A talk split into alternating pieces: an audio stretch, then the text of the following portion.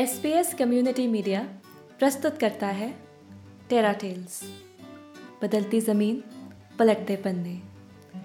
आज की कहानी है राहत।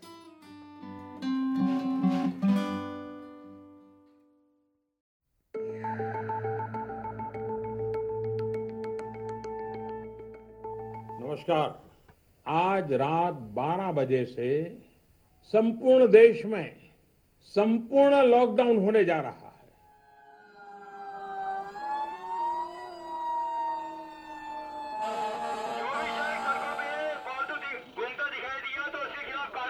बिना कारण घर से बाहर ना निकले, तो जो कोई बिना मतलब के आप लोग बाहर ना निकले। आदानपुरा के लोग बात तो सुने। कोरोना महामारी के दौरान लॉकडाउन की घोषणा होने के बाद सड़कें खाली और गलियां सुनसान हो गई थी। सब लोग अपने अपने घरों में कैद हो गए। जो बड़े समृद्ध परिवार थे, उनको जैसे ही पता चला कि लॉकडाउन लगने वाला है, तो उन लोगों ने पहले ही अपने घर में राशन जमा कर लिया। लेकिन समस्या उन गरीब परिवारों को हुई जो रोज़ाना की मजदूरी करके अपना घर जैसे तैसे चलाते थे। पूरे लॉकडाउन में काम न मिलना और पैसों की तंगी ने सनावत के इंदिरानगर मोहल्ले में रहने वाली प्रीति दीदी के लिए कई मुश्किलें खड़ी कर दी। हमको मालूम भी नहीं था कि लॉकडाउन लगेगा। अब अपन इंसान क्या करते हैं कि आज सोमवार ही बाज़ार करके ले आएंगे, खा लेंगे हफ्ता भर। आगे की पीठ अपन को नहीं सोचती, अपन को मालूम नहीं था। और जो भी अपने पास रहता वो अपन खर्च हो जाता है। भाई बंद कर रहे तो क्या काम वाले उनको थोड़ी नहीं बंद करेंगे, सरकार इतनी थोड़ी नहीं रोक लगा देगी। पर वो तो सब दूर से पूरी रोक लगा दी। सब्जी में थोड़ा सा कुछ ज़्यादा पानी वानी करके बच्चों को खिलाना, तो सुबह की शाम को खा लेना, शाम की सुबह खा लेना। ऐसे करके मैंने 3 महीने बड़ी परेशानी, क्योंकि जब मेरा आदमी का भी नहीं काम था, वो तो बाहर जाते हैं, और नहीं मेरा काम था, ये काम भी मेरा आया था। और लाओ अपने पास अगर ख़त्म हो जाता तो अपन मोहल्ले में से भी किसी से व्यवहार कर सकते थे कि भैया आज तू दे दे, मैं कल तेरे को दे दूँगी, कोई से ले सकते थे। तो 8-9 बजे तक तो रोटी बना लेती थी। 9 बजे के बाद में इतना धूप गिरती थी, जब भी मैं सरवा जो बोलते हैं ना, गेहूँ काटते, जो उम्बीहून गिरती, वो उम्बीहून गिरी हुई उम्बीहून को उठाना, पहले थैले में इकट्ठी करना, फिर उनको कूटना, फिर कूटने के बाद में जो भी गेहूँ निकले उसमें झटकना, झाड़ना। जब जाके 8 किलो 9 किलो गेहूँ निकलते थे अपने, तो वो गेहूँ उनको ला के हमने इकट्ठे किए, तो यानी कि हुए थे 35-36 किलो। तो 3 महीने तक वो राशन, फिर कंट्रोल का मिलाकर हमको 2-2 महीने का, फिर चावल दिए। और एक रोज़ तो मेरे ससुर और साइट वाले भैया भाभी सब बात कर रहे थे, बोले कि माता की मोट रखा है, आज क्या पता क्या होएगा क्या नहीं। तो पुलिस वाले आए 4 जन, तो ये तो सब अपने अपने घर में हो गए, और तुम्हारे भैया को पकड़ लिया और तुम्हारे भैया को खूब मारी। बोला था सर ये मेरा मकान है, ये यहाँ दरवाजे के पास मेरा ही मकान है। तो एक ने आके पकड़ लिया और दो ने आके पीछे से मारना चालू कर दी। बहुत दिक्कत हुई कि उनसे उठना बैठना, उनको आईडेक्स मसना, फिर गर्म पानी की सेक करना। फिर वो तो 21 दिन तक तो जो ज़्यादा सख्त मना करा था जिन्होंने, तो वो तो बाहर ही नहीं निकले। और हम थोड़ा बहुत कपड़े वपड़े डालने के लिए यहाँ पर होटले पे निकल कर जाए। और दीदी कमरा एक छोटा सा अपना, अंदर भी कहाँ तक रहेंगे। और मोहल्ले में भी सन्नाटा रहता था, मोहल्ले में भी किसी को साथ में बैठने भी नहीं देते थे, बोलने चालने भी नहीं देते थे। सनावत के चांदनीपुरा मोहल्ले में भी सन्नाटा पसरा है। यहाँ पर सुनाई देने वाले सतीश भैया के ढोल की आवाज़ अभी बंद है। शादियों के इन दिनों में उनके ढोल की आवाज़ खूब सुनने को मिलती थी, लेकिन अभी उनका ढोल टीन से बने एक छोटे से कमरे में लटका हुआ है। उनकी पत्नी उषा दीदी की आंखें लटके हुए ढोल को देखकर नम हो जाती है। परिवार में हम 12 जन हैं मैडम।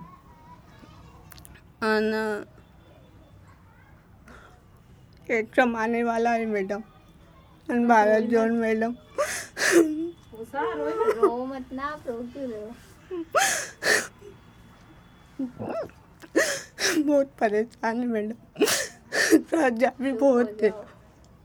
अभी चाय की पत्ती देती है तो दूध नहीं देता, ऐसे ऐसे परेशानी उठे। साली चाय भी पी, सभी बनाने को नहीं रहता, आटा रहता है तो सब्जी भाजी नहीं रहती। भैया का सीजन में काम कितना हुआ? सीजन में ये सीजन तो ऐसा ही रहा, बहुत पहले 30-40 हज़ार ऐसे भी हो जाता था, उसमें अपना घर चला रहता। कुछ भी 2,000 रुपये पड़े थे तो उससे हम तो फिर मालूम था एकदम से लग जाएगा। फिर इससे पापा ने 8-1 दिन ठेला भी लगाया था, 8-15 दिन, तो उसमें सब 200 मिल जाए, 300 मिल जाए, तो उसमें भी हम रस दूध पानी ये सब हमारा आ जाता था। ये जामुन ये सेब था इनका, तो 8-15 दिन उसमें भी हम चला रहा। उसके बाद में फिर पुलिस वाले नहीं लगान देते थे। आपने लॉकडाउन में भी लिया था ना? हाँ लिया था ना मैडम, बोल तो रहे 10,000 से लिए थे, फिर 1 से 5,000 लिए, 1 से फिर 5,000 लिए, ऐसे तो 20,000 तो हमने इसमें चल लिया कर्जा। तो कोई 10 से दिए, कोई ने 5 से दिए, तो उनका भी नहीं हाल तो ब्याज दिया। हर महीने ब्याज उनका देते हैं, और वो जो लिए वो पैसे तभी वहीं से मैडम के बाजू 60,000 रुपये मेरे पे समूह।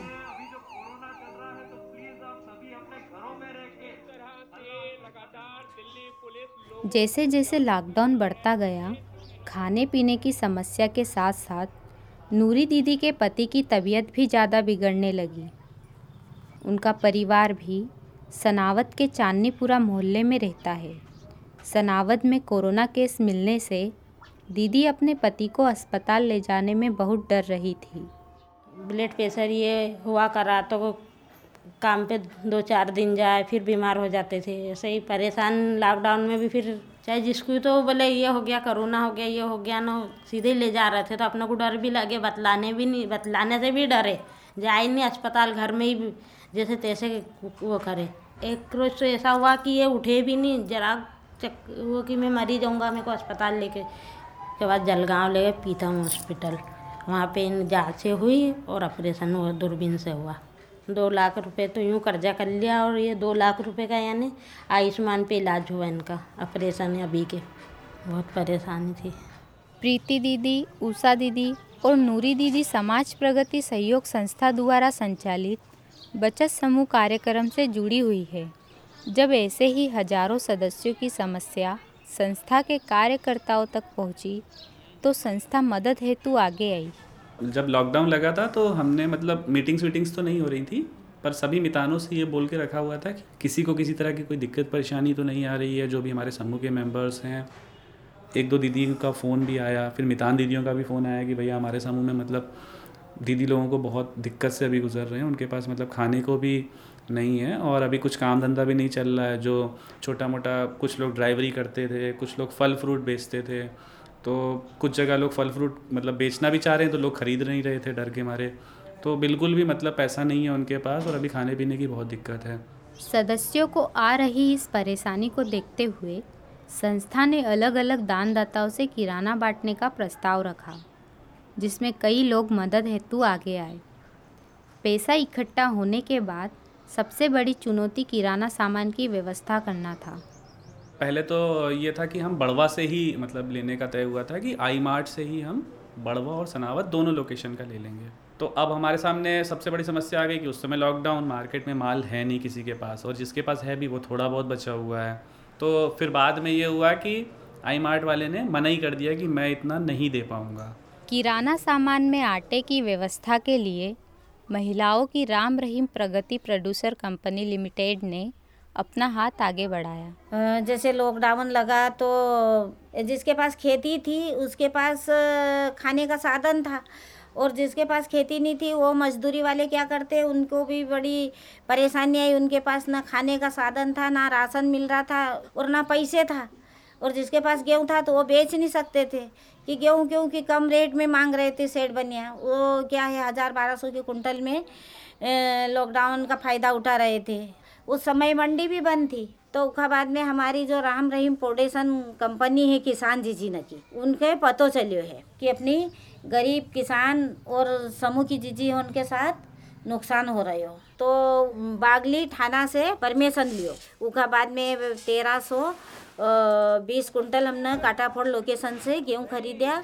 गाड़ी वाहन नहीं मिल रो तो बड़ी मुश्किल से देवास अवंती कंपनी में हमने गौ भेजा। गौ भेजना का बाद में वहाँ 1200 कुंटल आटो बनवायो। उसके बाद फिर ये हुआ था कि हमने मतलब एक दाना बाज़ार में ही विठल दास करके थे, विठल सेठ हैं अपने वो, तो उनसे हम जा कर के मिले थे। तो उन्होंने मतलब बोला था कि मैं ये सारे सामान की व्यवस्था आपकी करवा दूंगा, बिल्कुल भी मतलब टेंशन मत लो। अब सवाल ये खड़ा हुआ कि अब उसको हम बांटेंगे कैसे, क्योंकि गाड़ियों की जो बात करें तो वो तो रोक लगी हुई थी कि हम सामान लेके कहीं जा नहीं सकते, बाइक से जा रहे हैं तो बाइक भी मतलब रोक रहे थे। तो पहले तो हम SDM सर से मिलने आए यहाँ पे बड़वा में, तो SDM सर ने मतलब लिखित में परमिशन देने के लिए हमसे मना कर दिया कि मैं लिखित में कोई परमिशन नहीं दे सकता, मेरे पास ऐसा ऑर्डर नहीं है।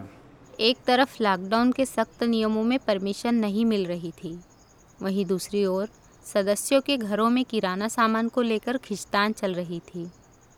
कार्यकर्ताओं के कई बड़े अधिकारियों से बात करने पर भी परमिशन नहीं मिली, तो बढ़वा महिला प्रगति समिति के सदस्य आगे आए। मेरा नाम पूजा है, मैं पीली मिट्टी रहती हूँ, वर्षा प्रगति समिति से जुड़ी हूँ और मैं अध्यक्ष हूँ यहाँ समिति से।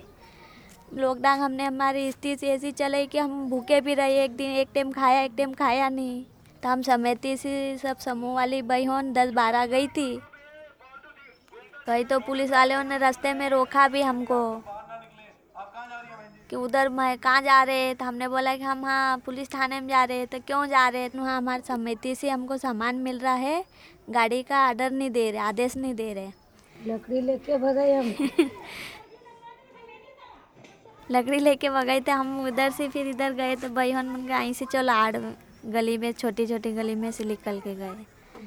यहाँ क्यों आ गई थी बहन, तो हम तो सर गरीब है, हमको तो कुछ मिल नहीं रहा खाने के लिए, तो हम तो यहीं रहेंगे, हमको कुछ भी लिख के दो तुम। तो बोले वहाँ कोरट पे जाओ तुम, तो हम वहाँ कोरट पे गए थे, ये तहसीलदार में। वहाँ भी कही कि भगो भाई ना, कही कि कोरोना आ जाएगा, वहाँ से भी हमको हाथ धुलवा लिया और वहाँ बात भी नहीं करने दिया, और पुलिस वाला हमको भगाए कि भगो क्यों आ गई बीमारी होन, कही की ऐसा ही बोला। हाँ बोले तो बीमारी होन बोले, वो पुलिस वाले होन उनकी तो नौकरी मिल रही, तो वो तो बोलेंगे गरीब लोगों को डांग चल रहे ना, तुम इधर इधर उधर फिर रहे बोले, वो भी फिर ताल कर लेता है कि हाँ हमको नौकरी पैसा नहीं आया। तो वहाँ गए, तो वहाँ से फिर साहब होना आए, तो बात करी, फिर बड़े सर होना आए समिति से, फिर वो लिखावा लिख के दिया सर ने वहाँ से, और उन्होंने भी फिर यही बोला कि हम मतलब एक गाड़ी से ज़्यादा की परमिशन आपको नहीं दे सकते हैं, क्योंकि हमारे पास इतने पास नहीं हैं। आप देख लो, आपको 2 दिन में अगर चीज़ हो रही है तो 3 दिन में होगी ज़्यादा से ज़्यादा। तो हमने बोला ठीक है कि जैसे तैसे अपन बांटेंगे। कोरोना और पुलिस के डर से लोडिंग गाड़ी का इंतज़ाम करना मुश्किल था। कई लोगों के मना करने के बाद सनावत के शेख कलीम भैया अपनी गाड़ी देने को तैयार हुए। सभी को लेकर के परेशानी थी, बाहर जाने में तो अपना परिवार खराब हो जाएगा ना, अपन बाहर से कोई लक्षण ले आए तो सबसे बड़ी समस्या तो वो थी, मन में डर बना रहता था। लेकिन अब इनका जो काम था उस काम को लेकर के मैं थोड़ा सा उत्साहित हो गया और आगे बढ़ गया कि नहीं, ये भी एक सेवा भाव वाला काम है। पुलिस ने बड़ू जाने से प्रतिबंध लगाया, कोरोना का पेशेंट निकला था, जहाँ जाने नहीं दिया। और फिर उसके बाद में जैसे हम गाड़ी लोड कर रहे थे जहाँ पर, वहाँ भी पुलिस आ गई थी, फिर उन्होंने देखा क्या है क्या नहीं, कैसे है क्या हो, तो फिर बताया करा, फिर वो चले गए। और फिर गाड़ी पे भी वो बोर्ड वगैरह सब लगा हुआ था, तो इतना परेशानी नहीं। पर जैसे यहाँ से गाड़ी मेरी थोड़ी दूर खड़ी रहती है, तो वहाँ जाने के लिए थोड़ा सावधानी बरतना पड़ती थी कि कोई देख ले, कोई मारे करे, इसलिए इधर से गली गुचर में से। गाड़ी में किराना सामान भरने से पहले गाड़ी को हर बार सैनिटाइज किया गया, जिससे कोरोना वायरस गांव में न फैले, भीड़ इकट्ठी न हो, इसलिए सामाजिक दूरी का विशेष ध्यान रखा गया। किराना बांटते वक्त मास्क और दस्तानों का उपयोग किया गया। इस तरह समूह और कार्यकर्ताओं के कठिन प्रयास से लॉकडाउन के दौरान 13,000 समूह सदस्यों को किराना सामान बांटा गया। किसान जीजी की कंपनी है और हमारी कंपनी से उदयनगर लोकेशन और बढ़वा लोकेशन, सनावत लोकेशन, ऐसा करके 12 लोकेशन में किराना सामान के साथ 10-10 किलो के पैकेट में आटो बांट्यो। तो 10 किलो आटा मिला, फिर दाल मिली 2 किलो, 2 किलो शक्कर, फिर मिर्ची पाउडर, धनिया पाउडर, जीरा, राई और साबुन, कपड़े धो ये सरफ कपड़े धोने का साबुन मिली नंबर 1। तो उसको कम से कम मैंने 1 महीना, शक्कर तो ख़त्म हो गई थी, शक्कर नहीं पूरी 1 महीना, लेकिन जो दूसरा सामान था आटा भी नहीं पूरा 1 महीना, तो थोड़ा थोड़ा करके 20 से 25 रोज़ में मैंने पुराया उसको। हल्दी, जीरा, पिसेल धने, मिर्ची सब दिए, सब सामान मिला। वो 15 दिन खाया हमने बच्चा बच्चा को, और थोड़ी दाल बना ले, सही सर ले। फिर रोटी देने वाले भी आते थे, दिन में भी आते थे, उनसे भी ले लेते थे हम, चाहिए रोटी देते, शाम को अपन खा लेंगे। ऐसा सोन हमने टाइम पास करे। शाम को तो पूरी सब्जी सब भी दे जाता था, तो वो खुश हो जाते थे कि भाई आज पूरी सब्जी दी। ऐसी परेशानी उठे।